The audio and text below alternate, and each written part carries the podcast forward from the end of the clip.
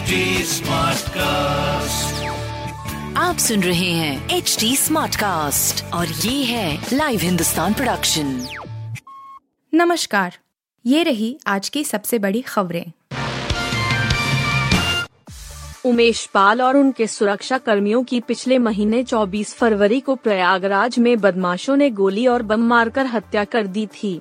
उमेश पाल विधायक राजू पाल की हत्या के मामले में गवाह थे उनसे गवाही बदलवाने के लिए अतीक ने 17 साल पहले 28 फरवरी 2006 को अतीक और उसके गुर्गों ने उमेश पाल का अपहरण कर लिया था। उन्हें अपने दफ्तर ले जाकर टार्चर किया और फिर ज़बरदस्ती हल्फनामा दिलवाकर गवाही बदलवा दी। आज उमेश के साथ अतीक के गुनाहों का पहला इंसाफ हो गया है। M P M session court ने अतीक समेत कुल तीन आरोपियों को इस मामले में दोषी करार दिया है। तीनों को उम्र कैद की सजा सुनाई गई है। तीनों पर एक एक लाख रुपए का जुर्माना भी लगाया है। जुर्माना वसूल कर उमेश पाल के परिवारजनों को दिया जाएगा। आपराधिक मानहानि केस में कांग्रेस के पूर्व अध्यक्ष राहुल गांधी को दो साल की सजा मिलने के बाद अब महाराष्ट्र के पूर्व सीएम उद्धव ठाकरे की भी मुश्किलें बढ़ सकती हैं।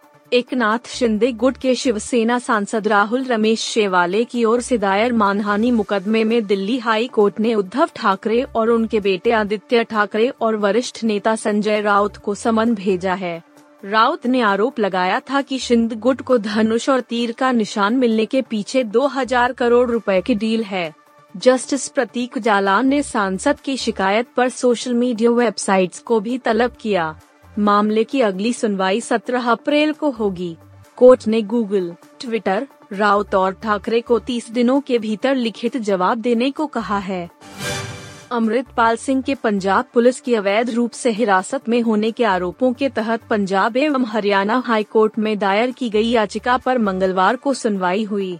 वारिस पंजाब दे संस्था के लीगल एडवाइजर बठिंडा के ईमान सिंह खारा की याचिका पर हाई कोर्ट ने अमृतपाल के वकील को फटकार लगाई है। कोर्ट ने वकील से पूछा कि क्या सबूत है कि अमृतपाल पुलिस हिरासत में है? आप कोई सबूत लाओ कि वो किस थाने में है? कोर्ट ने कहा जी, बोल रहे हैं कि वो कस्टडी में नहीं है। अगर वो बोल रहे हैं तो उनकी ज़िम्मेदारी है। तुम एक भी प्रूफ लाओ, हम वारंट अफसर लगा देंगे। वहीं हाई कोर्ट में पंजाब के एजी ने दावा किया है कि अमृतपाल को पकड़ने के नज़दीक हैं। इस मामले की अगली सुनवाई 11 अप्रैल को होगी। आधार कार्ड से पैन कार्ड लिंक करने की डेडलाइन को सरकार ने आगे बढ़ाने का फैसला किया है। अब पैन कार्ड को आधार कार्ड से लिंक करने की आखिरी तारीख 30 जून 2023 कर दी गई है। बता दें, पहले आखिरी तारीख 31 मार्च 2023 थी। प्रियंका चोपड़ा का बॉलीवुड छोड़ने की वजह पर दिया गया बयान चर्चा में है। अब कंगना रनौत ने इस पर रिएक्ट किया है। कंगना ने इंडस्ट्री का माहौल बिगाड़ने का जिम्मेदार करण जौहर को ठहराया है। लिखा है कि शाहरुख खान से प्रियंका की दोस्ती की वजह से उन्हें भारत छोड़ने पर मजबूर किया गया था और इसके पीछे करण जौहर का हाथ था।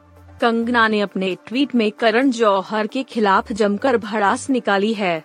हालाँकि प्रियंका ने किसी का नाम लिए बिना कहा था कि उन्हें बॉलीवुड में काम नहीं मिलने दिया जा रहा था और इंडस्ट्री के गंदे खेल से थक चुकी थीं। प्रियंका ने हिंट दी है कि लोग उनका करियर बर्बाद करने पर तुले थे। अब कंगना ने लिखा है कि एक सेल्फ मेड महिला को भारत छोड़ना पड़ा। हर कोई जानता है कि करण जौहर ने उन्हें बैन किया था। आप सुन रहे थे हिंदुस्तान का डेली न्यूज़ रैप। जो एच टी स्मार्ट कास्ट की एक बीटा संस्करण का हिस्सा है। आप हमें फेसबुक ट्विटर और इंस्टाग्राम पे एट एच टी या podcasts@hindustantimes.com पर ईमेल के द्वारा सुझाव दे सकते हैं।